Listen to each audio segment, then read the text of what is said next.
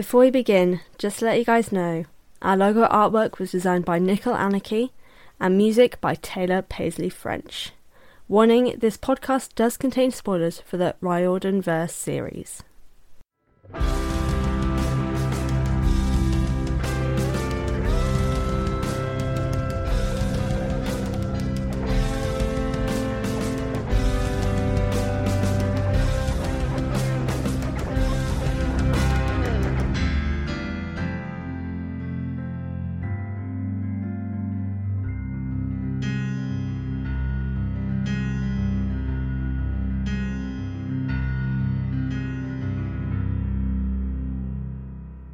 Hello, everyone, and welcome to the Best Damn Camp, a Riordanverse read along and analysis podcast that sets out to read all the books by Rick Riordan in timeline order. I'm your host, Fran, and welcome to the show.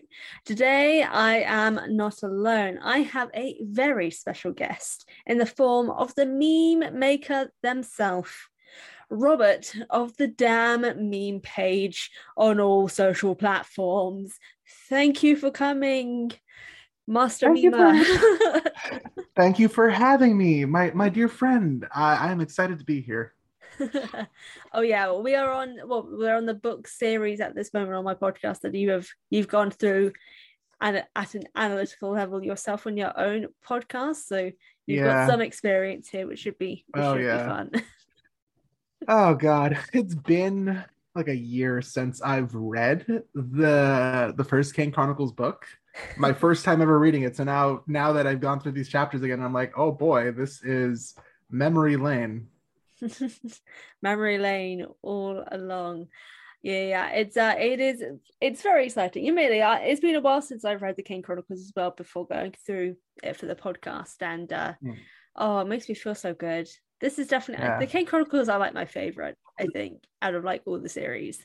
Out of all the series I've read so far, I still haven't read the entire Kane Chronicles because I'm trying to keep it a secret in the off chance I ever get back to recording my podcast with my co-host.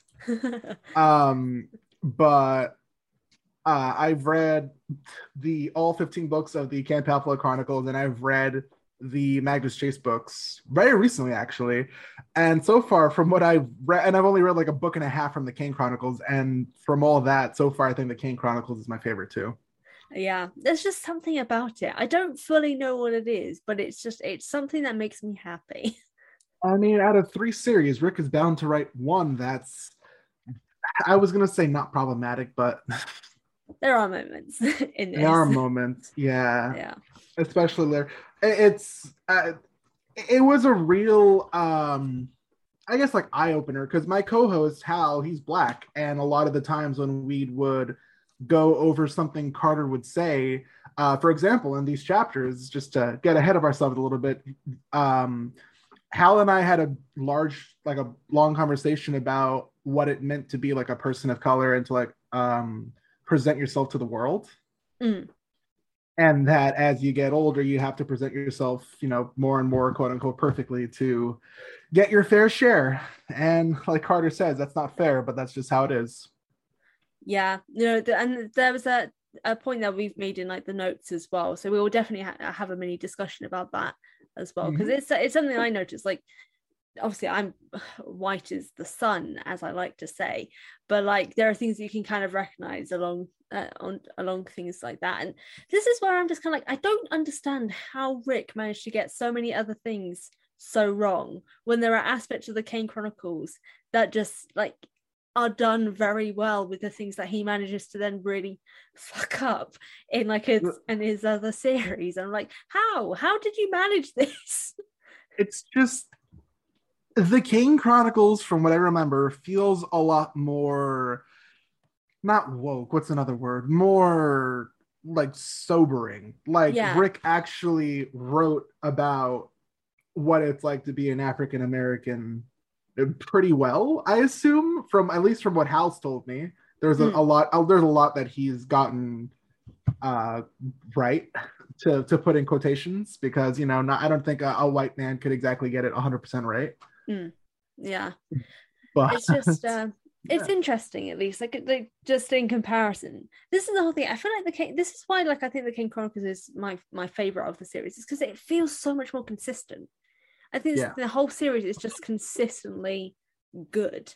Like, there are no moments that kind of fall short for me story wise. Yeah. Um, yeah. No, I, I feel you. yeah, yeah. But speaking of that, uh, before we dive in, Robert, just let everyone know uh, your socials so they can go find who you are. Oh god, yeah, I exist. Um, so I am the damn meme page on Instagram, Twitter, and TikTok. Damn is spelled D-A-M. Uh, you know, like like like the the damn in the name of this podcast. exactly. Um, what's it called? Uh, I have a podcast too with my friend Hal, where we go over the books that aren't in the main Camp Half-Blood Chronicles. It's called Into the Riordanverse. We are on a break right now because I uh, work full time and I go to school and I have no time to record and edit. I have time to record or I have time to edit, not necessarily both. But that, that that will come back at some point in the future, maybe someday. you will be able to get there eventually. Think positively. You got this. I believe in you. We believe in you and Hal.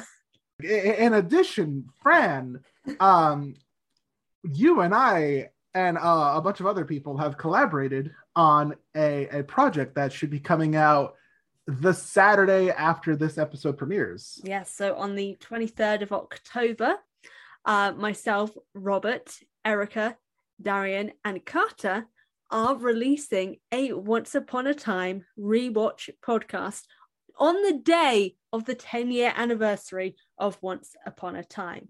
Uh, it's Oh. called Entering Storybrooke, and you can check out the social media right now. The intro episode, I think, should already be out at this point. Um, we're recording in, in in the past currently, so we don't actually know.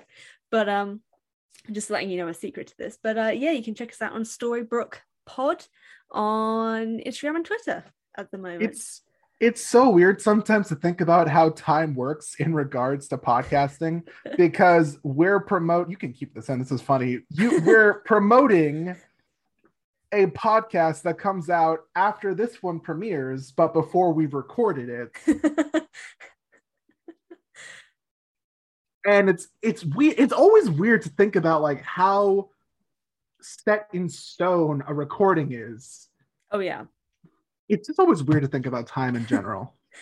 But uh, going back to uh, the Kane Chronicles, so obviously uh, we're continuing the timeline journey with the Kane Chronicles, the Red Pyramid, with chapter five, We Meet the Monkey, and chapter six, Breakfast with a Crocodile, which is set in Carter's point of view.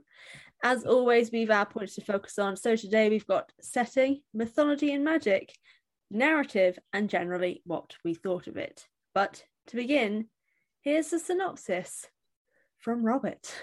the basic overall synopsis is that Amos takes Carter and Sadie to the Brooklyn house or the 21st Nome and gives them a whole um, narrative dump about where their family comes from and you know all that jazz.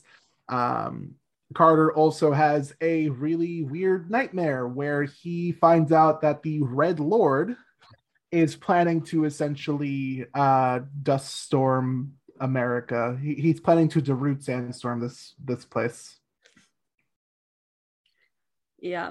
That's the best way You- to describe it, I think. Do you know what Darude sandstorm is? I do not, so I just kind It's, of it's, it's a song. It's a song that goes like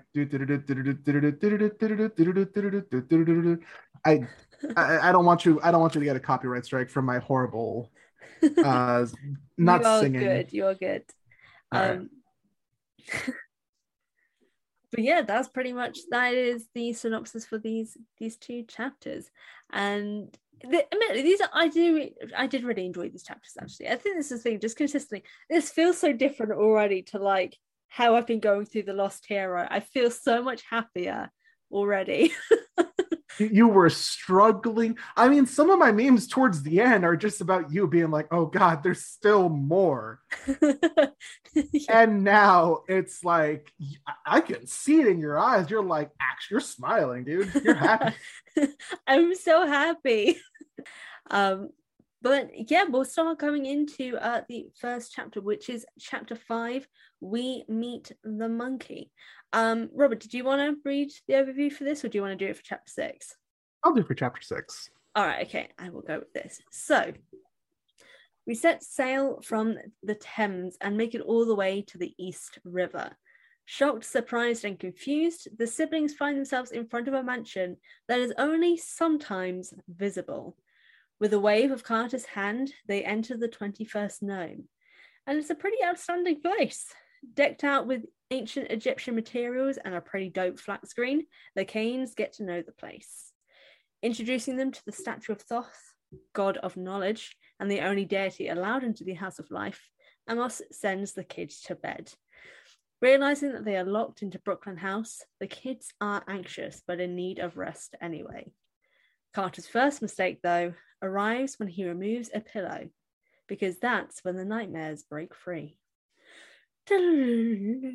Dream sequence.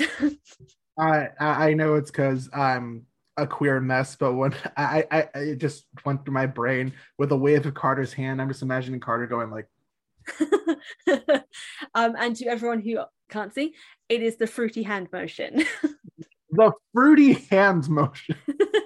it's the fruity hand motion. Yeah, because that's what everyone says, isn't it? They're a little bit fruity. Yeah. yeah. You just, and you, we all are. A little bit. I the fact that I think in our group chat for all the other podcasters we talk to, I think there's only like three or four straight people. yeah. Out of I out of like 15. Yeah. I know in um the CV Brain uh collaboration that I did um some time ago when this airs, um, we discussed that basically a lot of queer people did seem to like gravitate towards like Percy Jackson and the series. And all I can think is it's it's because the people who were obsessed with mono- mythology as a kid were just like you know they were just hyper focusing on something because they were gay as fuck. The the mythology obsession to queer adult pipeline. Yeah yeah. It's a real thing. It, it really do be like that yeah. The percy jackson podcasters are just like literally living proof yeah. of that existence. But um just in relation to chapter five so we've got a bit of the feedback that we have relating um to this chapter in particular. Um robert just kind of like what were your sort of like thoughts for for chapter five when you were reading through it in general? Like what do you have to provide for it specifically um general so there's a few things that i want to talk about in regards to chapter five the first thing is uh, the, the whole boat scene in general, the way Carter describes it, like that hmm. feeling mm. when you're on a roller coaster and like your stomach, like like your stomach like feels like it's going up or whatever the feeling was. Mm. Um, that whole scene, I, I, think I even said this when I first talked about it with Hal, reminded me of uh, the boat scene from Ch- Willy Wonka and the Chocolate Factory. Oh, oh, which one? The original or the, the original? The original. The original. That's good. Yeah. Oh yeah, when they're, when they're singing the creepy the creepy song. There's no earthly way of knowing. Oh God, yeah, yeah. Okay, I can, yeah, because then you see the cre- yeah. yeah, yeah, That does actually make a lot of sense. Like you said, I'm like, I know. Oh yeah, yeah. that's true.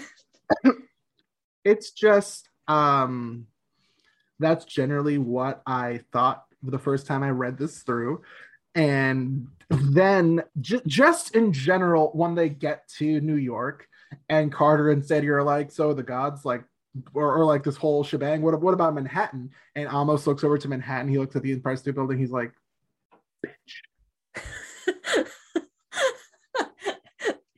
yeah. We, we, we, we can't deal with them. That's their own mess right over there. Yeah, they've got their own messes. We don't want to get involved. We'll never get involved. We're staying out of it. Yeah. I'm like, you know what, Amos, that's fair.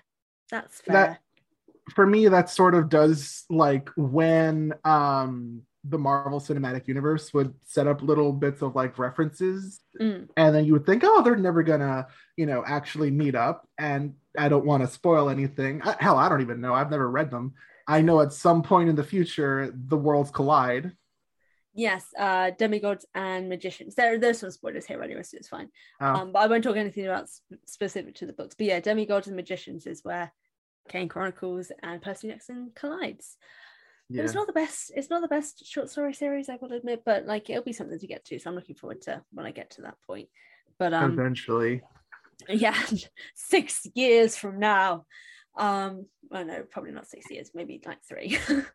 I still, for me, it's still amazing. I, I never really thought about the timeline uh, until I guess I started talking to you, and yeah. then I'm like, oh wait, the first two Kane Chronicles books take place in between Lost Hero and Son of Neptune. Yeah, which I didn't know that either. Like yeah. I thought it was like every other, but it's like no, no, no. First two books is in between, and then the last Kane Chronicles book is after Blood of Olympus. What? Yeah, yeah. After Blood of Olympus. I, I, I guess that makes sense because I need to remember books two through four take place over the span of like two months. Yeah. God, uh, that stresses me out every time I think about it. anyway, besides the point, moving away, moving back to Kane Chronicles.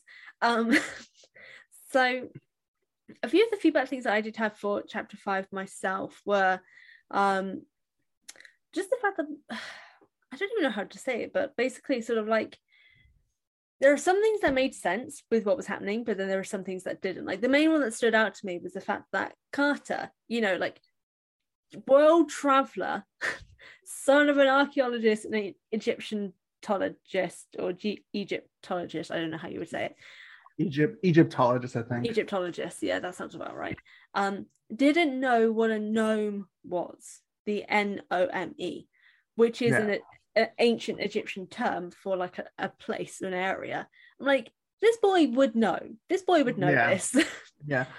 It's definitely one of Rick's um weak points or like weak weaknesses in writing is when he needs to have some like he needs to have something explained uh, but he doesn't have he don't want his characters to know, even though they should. Like Annabeth, there's many times in the Percy Jackson series where she should clearly know, but about something. But because Rick wants to explain to the audience, Annabeth has to con- has to conveniently not know what they're talking about.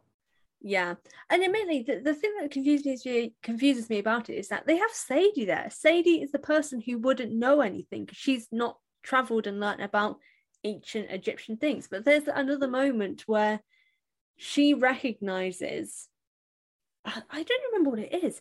She either recognizes uh, per Ankh.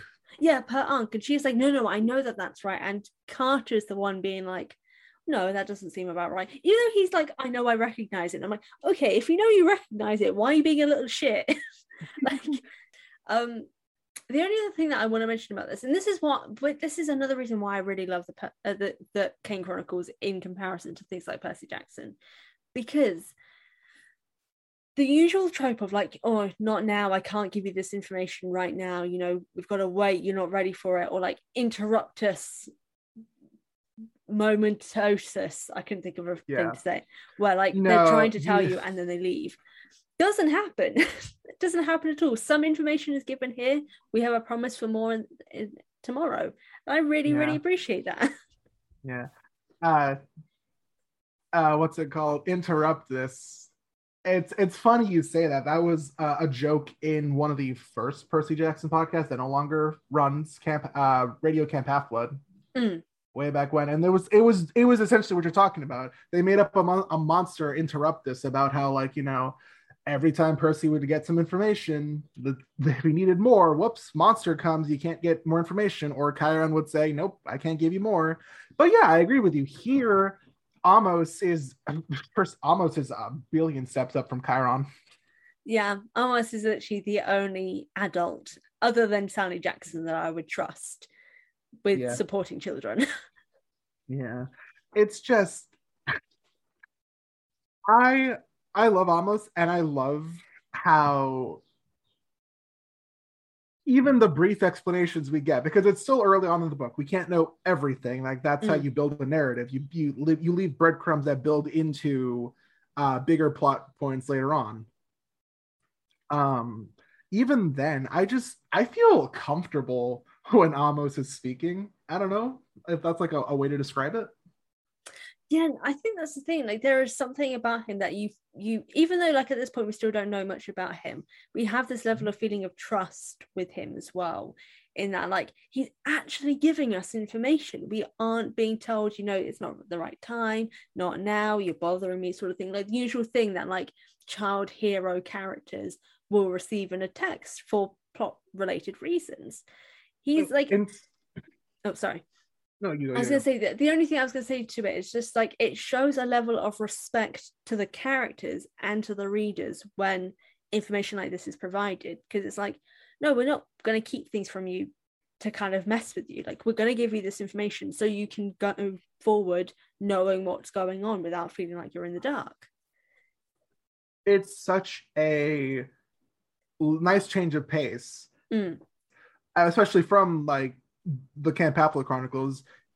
Instead of having adult who doesn't reveal anything and kid who believes anything they say, we have the reverse, where Carter and Sadie are having a hard time believing what Carter, uh, what Amos is saying, but Amos is freely being like, "Listen, I'll tell you everything you want to know."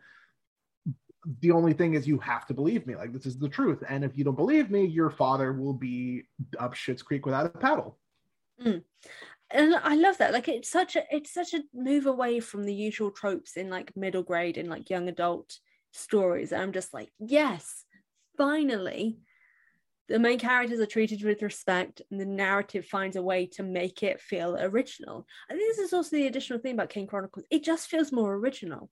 Like it doesn't Yeah. feel like anything is recycled in this series in comparison. Even like Magnus Chase has moments where I feel like like I can tell this is closely connected to Percy Jackson because it, it feels like it, as well as the fact that it does actually have that moment like Annabeth is in the first book. like like it's very clearly closely connected. yeah oh boy i don't know th- this is definitely the series that feels the most disconnected from rick's writing in a sense which is weird because as i said earlier there's there's a reference when amos like looks at manhattan and he's like yeah we don't fuck with them Yeah. And yeah, I don't know. It just it it has that moment where you're just like, I know Rick wrote it, Mm-hmm. but did he? like, because it feels so different at the same. It feels like something that would be part uh, actually of like the Rick Riordan presents imprint, like disconnected, but like you feel some sort of connection in a sense. Like I know that the main like the imprint books don't actually reference Percy Jackson or anything like that, but like Mhm. you know there is a nod there. Yeah, I mean, how did Rick go from this to writing the Magnus Chase books? Which is a whole can of worms. Like I just read those books, and I still, I- I'm, I'm I made a TikTok about them, and it's one of my famous, well, like one of my best TikToks because people are like, "Oh yeah, this book is really problematic." I kind of want, Hmm. I kind of want to make a new one, another one, being like, you know, what was good? The Kane Chronicles. Read those. Yeah, yeah, do it, do it, do it. More people need to read the Kane Chronicles, I swear. More people need to read uh, the Rick Riordan Presents books too. Uh, yeah, read the Rick Riordan Presents imprint books and read the Kane Chronicles. Please. Uh, at, at the time of recording, uh, Gracie Kim revealed the cover of her second book, and I, I lost my shit. It looks so good. yes. Oh my God. I was like, I, I immediately did actually, even though I didn't say, I did immediately check to see if there was a pre order link, but there isn't one up yet. so, Not yet, no. oh yeah, but the moment, the moment I'm getting. um, and I've just gotten uh, Pahua and the Soul Stealer from Lori M. Lee as well. Yep. That's Hmong mythology. Very, very exciting. Um, there's a load of stuff. Back to the Kane Chronicles. so we're going to move on to chapter six now, which is Breakfast with a Crocodile. And uh, Robert, you can do the overview for chapter six. Yep, I can. Slipping away from his body, Carter becomes a chicken spirit and finds himself traveling to Phoenix. There, he sees the fiery man once more, and it and he has it out for Carter and Sadie. Returning to his body, Carter gets ready, but finds his clothing are gone and replaced with looser material. While out at breakfast, Amos finally lays it all out. The Egyptian gods are real, and they are far too powerful to be out in the world, but their father unknowingly released five of them. The Kanes and Fausts. I, part of the a joke in my in my podcast is we call them the faucets. do it. Go for it. Go for it. the Kanes and the. They can get the, it. The Kanes and the Faucets come from a long history of Egyptian ancestral blood, and combined and combined makes the Kane um, and combined makes the Kane siblings more powerful than ever. It is here that Carter tells Amos about his dream and learns that it really wasn't a dream. He used to read Word Up magazine. He could have died if spotted. danger is afoot from the Red Lord, and Amos is going to search, uh, going in search of it. Before disappearing, he forbids them from entering the library. But of course, as kids, they do the opposite. yeah. Chapter six, I think, was the highlight of these two chapters. Like, oh, there's a lot that happens. I feel like we had this is a whole thing. So like the, I felt like the Kane Chronicles is, and this is me going writer mode. It's like a, a mm-hmm. five act structure. Yeah. Like, but it has like a double inciting incident in a sense. Like we have the call to action of the father being kidnapped, and then we have mm-hmm. this additional inciting incident of this Red Lord that is, mm-hmm. you know, is going to clearly be part of the plot. Like he is the ultimate danger. You have these two different moments the heroic aspect of family and the heroic build up for the villain. Um, it's just, oh, it's really interesting. I really do. I love it so much. There isn't actually that I've just got to say, there is a, a theory also. So Kane Chronicles is one that I don't fully want to spoil too much because also I don't always fully remember things um, mm-hmm. about it because it has been a while. But there was one thing that was mentioned in chapter six by the Red Lord. Uh, let me get to it. Oh, I found yeah. So uh, one is already entombed, so that's Julius Kane being Osiris. Um, the second is weak; she will be easily manipulated. That leaves only two. And the moment it was the the second is weak, I was like, oh, I know what this is in reference to now. I know. Oh wait, what does your version look like? That's my version. This one. Yours is um, nicer. Um, yeah, mine's mine is better, dude. Yeah, the British cover is already shit. Which makes yeah. no sense when one of the main characters is English. Is British, yeah. Or English. But you know, you win some, you lose some. Um but yeah, that was just something that picked up to me. So obviously I'm not gonna fully say it, but the context for this occurs later. The um, Kane Chronicles is definitely a book series that once you finish it, if you reread it, you're going to be met with a lot of, oh, that's what that was. Yeah. And that's what I love the foreshadowing, oh, yeah. the foreshadowing. There is very good foreshadowing in the Kane Chronicles, eh, Kane Chronicles specifically. Oh, yeah, 100%. Um, just to kind of go to the general like feedback stuff. So there's this one thing that I want to mention and i, I want to bring this up actually in the percy jackson um, discord server because i know some people will, will have some really good ways to construct construct their thoughts about this. Yeah. We're back to the western civilization being a huge part of mythology. Yeah and i'm getting really tired of it because i do not understand firstly how ancient egypt is considered part of western civilization yeah, I mean, that's definitely something. That, that's definitely Rick shooting himself in the foot. He's trying to be like, oh, it's all a part of Western civilization. Western yeah. civilization, it's the best. It's good. It's it's keeping you know the flame goes west or whatever the thing is from Percy Jackson. It's just. You, yeah. he he had this great line, this great like paragraph about the power of Egypt and how it's older than like the Greeks and the Romans and like current civilizations like the, like like the UK and the US are blinks of time, like very short instances of time, and compared to how long Egypt had been around. And then he ruins it by saying something about Western civilization. Yeah. Okay. So I've looked it up. So technically, it looks like Egypt would be considered part of Western civilization. But the way really? in which we modernly think of Western civilization doesn't make sense. So the definition is Western civilization refers to the art, literature, culture, and enduring ideas that emerge from the Eastern Mediterranean basin, and Egypt okay. is part of the Mediterranean. Yes. But how does how does um, America and England are not part of the Mediter- Mediterranean cultural history situation? No, they are not. No. Weirdly, France is, but you, and and Spain. Wait, wait what?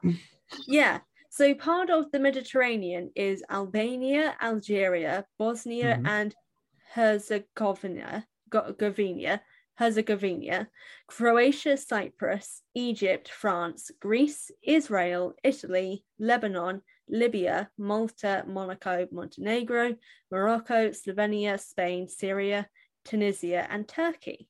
So how how has Rick worked out that that America and Britain, which are two mentioned places for like Western civilization's movements, how? I don't. And maybe it's just best if we don't think of that. yeah, but also then it just makes even less sense. So I'm just reading the full thing. So it says emerged from the Eastern Mediterranean. So maybe Eastern Mediterranean is different. Um, in the centuries before the Common Era that developed in myriad forms through Middle Ages and ultimately took shape after the Renaissance. Okay, so the Renaissance thing is then where it gets confusing because it mentions the Mediterranean, but the Renaissance is like Europe and England. What? Yeah, so um what? Eastern Mediterranean countries. And it doesn't make sense. Yeah. Rick, how did you decide? Yeah, Western civilization. Sure. Um, I, th- I feel like he got confused with how people call like America, Europe, England, stuff like that. To be West. fair, to be fair, he's from Texas, dude. He doesn't know he doesn't know anything except Texas. I think they go, it's not a huge spoiler. I think they go to Texas later in this book. And that's when Rick is like, oh, Texas, we're here. I can explain everything. Anyway, Fran, uh, dear, dear, sweet, dead, dear, sweet Fran, uh, I, I need to talk to you about something else in your feedback. That was the most important part. I'm glad we got that out of the way. We're gonna go to the silly part where you're like, what person has a fizzy drink as a bedtime and morning drink? His dentist must hate him. Yeah, the fact that he has ginger ale and he mentions that it's fizzing and it's on opened on his bedside table, it mm. angered me. It's so much. Like all I can think is like, like you wouldn't have like well, firstly, I hope no one would have like a bottle of like a can of Coke besides them for bed at night in the morning. I'm like, no, no, no. No. Oh, friend. Oh, is that American? Is that an American thing? I, I don't know if it's necessarily an American thing. It's definitely done a lot in America. I definitely know a bunch of friends who will be like, "Yeah, I went to sleep drinking." Uh, it's mainly energy drinks, I think, mainly because one of the things about ADHD, for me at least, is that caffeine does the reverse. It doesn't wake me up; it puts me to sleep. So sometimes, if I'm ah. really in a moment of like I want to go to sleep, I'll down a monster and I'll be knocked out. Oh, that would make sense if Carter was also ADHD, but that's not being said yet, so I don't know. I don't know if they ever do. I, I don't know if I they, think they do. I don't, I don't know if I don't remember if Rick goes down the route of um all neurodivergent kids are like children of gods or something whatever that would be that, cool. I don't think they that, do. No i think he just does that specifically for percy jackson. Yeah because obviously it's his son isn't it? Yeah. And then the other like Carter, Sadie, and Magnus Chase, even though it's never said that they have ADHD, I think a lot of Rick's writing for like kid characters is based off his off his own son. Mm. So I think he might subconsciously be like, these are some weird things my ADHD son does. I'll have Magnus do it. I'll have Carter do it. Yeah, yeah. No, okay, I can, that I can agree with. But uh, okay, if that's the case, then I, I'll be fine with it because that makes sense. But I just read it and I was like, what are you doing to your teeth? you are just so like British. The British does not have taste. I mean, we don't. We don't. Oh, Kane Chronicles. Yes. So Kane Chronicles. Um, the only thing, other thing that I want to bring up is just because um, I've talked about this a few little times about how the four Faust's are clearly racist. Um, and I just want to bring up another one. So they try. This is the one thing I'm kind of like. That feels like a really random justification to try and cover up the racism of the Fausts. In that they were like, yeah, oh yeah, no, you're the Kane siblings. You guys are you guys are born from like a really powerful bloodline, so you're too strong to be kept together. So we needed to separate you, which is why the Nome helped your grandparents take Sadie. And I'm like, mm, no, it still feels racist. Yeah, feels racist. I don't. I definitely don't remember feeling like that when I first read it, but definitely now that I'm looking more into the context, I'm like, oh yeah, no. And, it's just very convenient that the Fausts took the white passing child instead of the black child. Yeah. That's totally a coincidence. Yeah. And specifically and clearly consistently, if this was Carter's assumption, won't even allow him in the house or his father when they come to collect Sadie. Rick honestly just wants to paint it off as they're mad, like grandma and grandpa Faust are just very mad at Julius for um, the death of their mother, Mm. which will be explored more later, but they at least have referenced that. Mm. Um, and I see how Rick is trying to paint it. He's not trying to paint it as a thing of racism, he's trying to paint it as a thing of grief and hatred built from grief. yeah. It just feels racist. It just feels racist. It, it's, I mean, I, I honestly shouldn't try and defend Rick a little bit. I, I do and I don't because Rick legit was like, yeah, um, some of the characters that you call offensive, I did not write to be offensive, so I think you're wrong. And I'm like, oh, Rick, Rick, what have you done? yeah, that was a whole. That, was the whole thing. 2020 Yeah. was a messed up year Ah, many many ways, but in many ways. but when I, I I genuinely just want to believe that the Fausts are not racist. They're just grief and building hatred off of grief, which is not healthy at all. Yeah. But it's a lot better than them being just straight up racist. yeah. The the worst part is that the only reason why I think they are is because they take it out on a child as well. Yeah, So it's kind of like, and it, it it's the dark skinned black child. And Yeah. there was a moment when they mentioned it's because he looks like Julius, and I'm like, but that still sounds racist. Uh, yeah. making it worse. Stop it. yes. Rick, has not been good at maintaining at trying to paint why someone might not like one of his like characters of color in a way that doesn't sound racist.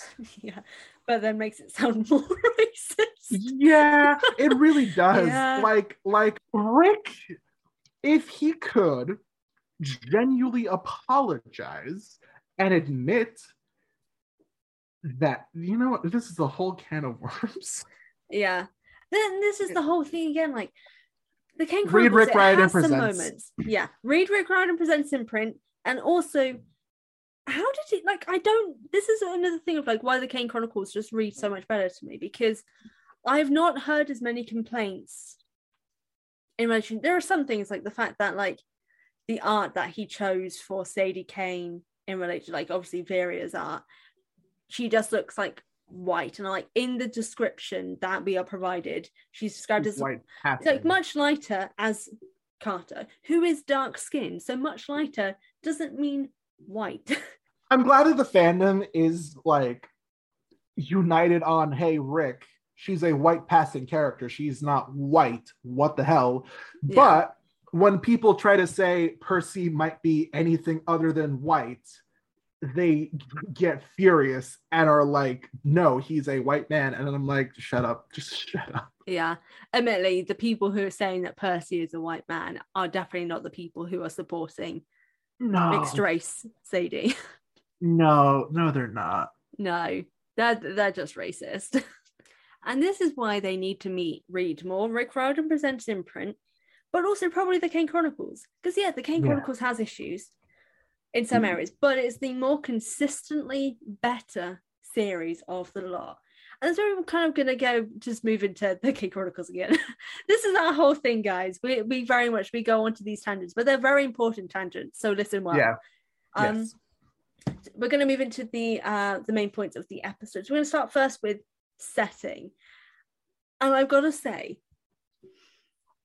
I know Netflix doesn't have a theme park, but I want them to get a theme park for their specific series so we can have a Brooklyn House 21st Nome made Yeah. to visit for theme park attraction.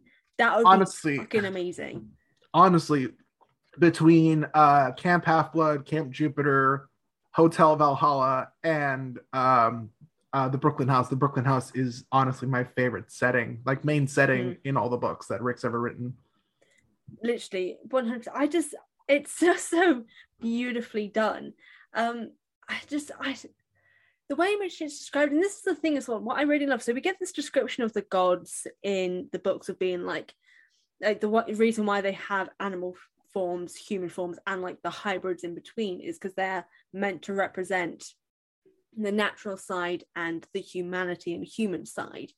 Mm-hmm. Um, and that's what just like the like Brooklyn House and like the Nome feels like to me. Like it is a really good blend of modern and ancient. Like going back to those natural sort of like the proper history sort of times and modern day technology like you've got like ancient egyptian artifacts on the walls you've got magic coursing through its veins and then you've got a plasma screen tv in another room and stuff like that. Like it's this beautiful blend of history and modern type things that feels like a really good visualization of what ancient egyptian mythology and just ancient egypt as a whole was like. It's like we hear this whole thing like ancient Egypt was they created writing. They were the first people to basically have a written language. They were the first people to create medicine that is to this day really in a sense used like they basically created modern medicine. Lots of the things that we use now are started in ancient Egypt, obviously evolved over time, but things like that. Mm. I think that just kind of that's is somehow shown in this like beautiful two page spread of description of what Brooklyn House looks like. And yeah. it just it immerses you in it so much. And literally I was just picturing it in my head. I was like, oh God, I want to see this place in real life. I want I want to go to Brooklyn House so bad. Which I like I got sometimes with Camp Half Blood, but like Brooklyn House is definitely somewhere I want to go more. Yeah. Um but yeah, but I think the, just the setting of it is just just really nice. And just the description, it just feels so magical, like from the get go. Mm-hmm. Like we're experienced, like we're literally we're introduced to Brooklyn House through magic. Like Carter literally waves his hand, waves his hand, and the doors open to this beautiful, magical, ancient, and modern world. Mm-hmm. And it's just, oh, I love it. And that'll lead into like the next part of like the mythology and magic. And I would love to hear your thoughts on this as well, because of course we get like this huge like information on how these things work in the Kane Chronicles. I would love to hear your thoughts on that. I it's definitely a lot better of an explanation that we got than when like Percy asked Chiron mm-hmm. about how the gods work and how the myths work, and Chiron was like, "Up, oh, don't ask questions. Nope, dude, saying names is too powerful. All that bullshit." Yeah. Um, definitely getting especially especially the demonstration that Amos gives where he like breaks the the plate and he builds it back together and he's like that's what your father that like that's what happened to like the Rosetta Stone. Your father broke it. We fixed it. And that like magic is just sort of based in uh like divining from the gods essentially. Like that's mm. i think the explanation they give that even though we try not to interact with them they they're the reason why like magic as we know it exists. Yeah. I think that's really interesting. Also what i kind of like as well so you mentioned like the breaking of the plate.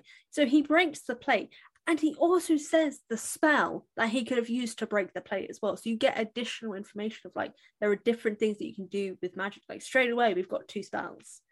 Like mm. we didn't learn shit in percy jackson or even in the lost hero for like ages we're six chapters in. We're learning spells. We're learning the history of ancient Egypt. We're learning the history of the House of Life. We're learning the history of the Kanes. We're learning how, like, gods and magicians worked together and when they split apart. Like, there's just yeah. so much that's being broken down already that I just, I just really appreciate.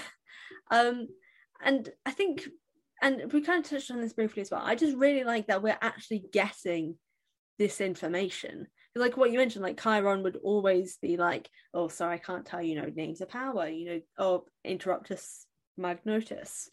Um, yeah. that's not a word, Magnotus, but it's happened now.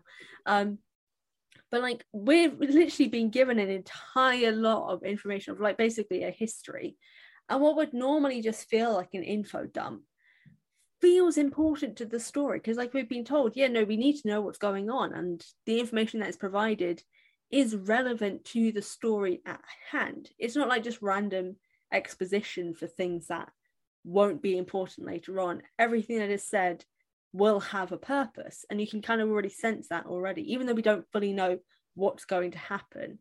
What we're learning mm. feels important. I love that. Oh, definitely. It's, I mean, the world building. I definitely think Rick's world building in the Kane Chronicles is better than the other two series, mainly because it feels it feels rushed in a sense because action has to happen and the plot needs to advance. They can't just stay in one location. They need to move from location to location, doing X, Y, and Z. That's how plot works. Look at me explaining how plot works to an author. Um, um, but even the I, I the vibe I specifically get from like Percy Jackson is run, run, run, run, run, get a bit of explanation, run, run, run, run, run. Kane Chronicles, I get running and explanation at the same time. Yeah, that's a really good way to explain it because that is very much a thing. Because like, especially for Percy Jackson, like by the end of the series, Percy mm-hmm. knows things, but also knows nothing at the same time. Whereas the Kane Chronicles, they are learning things that they can keep with them that clearly are going to be important. And then we also like Carter has like background information, but also Sadie seems to have gained like this sort of ability to recognize like hieroglyphics and stuff like that at the moment. Like she sees it and she recognizes it before Carter does. Like there is something that's growing there. Um, and I think it's just it is the world building for this especially is is just really well done. The only thing that I want to mention for a final sort of point is to do with the narrative. Like we yeah. both basically said that like the Kane Chronicles is is our favorite of the series yeah. because it's just so consistent. And the, the thing is, it gets to the point, like especially with the Lost Hero that I've just gone through, that took a hundred something pages to get to the point of the narrative. Yeah. We're six chapters in, and things are happening. They are progressing. We are learning. There is achievement happening, and yeah. I'm thrilled. I'm so happy. Yeah, at least, well, you know, you get two lovely books to go through before you have to. Actually, Son of Neptune's pretty good, but after that, she's good. Hmm. Yeah, then Mark of is also pretty good. House of Hades is pretty good. Actually, no, you you I think you'll be fat. You'll be fine until you know you get to Blood of Olympus. Yeah, it's only just going to be because of the length. Because like Kane Chronicles is like a perfect length. The Heroes of Olympus is just so long. Yeah. Um, but yeah, but I think the one thing that's just so what's good about the narrative with the Kane Chronicles as well as as what we've seen here is we've been provided a lot of information. Like we've been given so much and we've learned a lot. But there is yeah. still something that's kind of not being held back, but there is a mystery element still there of this Red Lord, of this specific birthday that apparently means danger. We just don't necessarily know what it is at this point but mm. we get the sense that we will probably find out soon like we're going to a library a source of knowledge yeah like, it's possible we will find out at that point then i don't know um sorry, I, feel like i feel like definitely maybe some maybe like as a bit of a cheeky thing maybe this is giving rick too much credit but with Thoth being the only god allowed in the uh in the 21st Nome in the Brooklyn house. Hmm. Maybe it's just Rick being a little cheeky, like, hey, I know I usually interrupt exposition, but what if I just exposition dump that crap and then I interrupt slightly only to give you more exposition? This is going to be the book of knowledge. Which is good because we are interacting with, or at least seeing in statue form, the god of knowledge, which I yeah. love. yeah. It's, I can see that. Yeah that's giving Rick too much credit though. Yeah. that, that, that, would be that would be good if Rick was a little cheeky. He's like, yeah, I know I interrupt like uh information being delivered to my characters through like insert way he does it mainly through monsters. Uh, yeah. But what if for the Kane Chronicles, I just did a good exposition. yeah, I would definitely say giving too much credit because he was releasing Heroes of Olympus at the same time and they didn't do it well. this man wrote like even at a time a I think like like two books a year for a time, and then he wrote like a book a year. Yeah. Ah. That stresses me out, like honestly. Yeah. As an author myself, the idea actually gives me anxiety. I like, don't a, do this. Writing a book a year that you need to keep a concise timeline for which he also fails at because he retcons things accidentally. Um, while also being like, here are some short stories that combine my like like my three series together. I I, I want to say this because it, it, was a joke I had before I read the Magnus Chase books. I'm like, if there was ever gonna be a big like three crossover, you know, of mm. Magnus Chase, Percy Jackson, and Kane Chronicles, that the main like villain they would fight would be Jesus. and I thought that was just a joke. And then Magnus Chase straight up goes like, "Yeah, Thor wants to fight Jesus." Jesus does exist in this timeline. I guess. yeah, that's. I mean, technically, we do have a reference to this. Like, it does like Amos does make reference to like like I think he does he doesn't say G with the like God with the capital G or something like that. But I think he makes yeah. a reference like no no I think he does sort of say something similar to that because like the Egyptian gods aren't for worshipping like the god in this world is or like yeah something like that. Um so there is a reference to possibly this god doesn't exist as well, which is always i think there's also a reference to percy jackson. So there is a jesus does exist in this in this myth, mythology real situation. So maybe we should i wonder if that's the big project that rick's working on is a crossover between all the series. The three of them fighting jesus. The christians would hate him so much. Right up. And um, i would respect him if he wrote I respect that. him he, so much. if he wrote his three main characters fighting Jesus Christ, he would lose his entire uh, Christian fan base like that. But I would respect the crap out of him. Yeah, yeah. Oh my god, imagine. it's chaos. So the so the Kane Chronicles. So the Kane Chronicles. Um, to finish off, um, but that's kind of all we had to like. That's all that's written down for this. Basically, yeah. the Kane Chronicles is fucking amazing. I'm loving Absolutely. every second of it. There is nothing yeah. in this series that I am not enjoying. We're six chapters in, and I'm having the time of my life. and I feel so I, happy. I hope you continue to enjoy yourself. Yes. But with that, for everyone listening, of course, it's getting to the point where you can all join in. So, for this week's question of the episode, I would like to know when introduced to Brooklyn House, the 21st Nome, what was your reaction to this new magical world? That'll be going up on all of our social media the day after this episode goes out. So comment there or just drop me a DM or an email. Be kind, I swear to God. Um, and um, yeah, and to Rowan, obviously, thank you so much for coming on. It's been a blast as it always is this has been chaos. I do not envy the, the, the you in the future who has to edit this. Oh yeah, that's going to be a fun evening. Um, yeah. but uh, again, yeah, seriously, thank you so much, and let the people know where they can find you. Uh, you can find me. You can find my current existence in the world somewhere.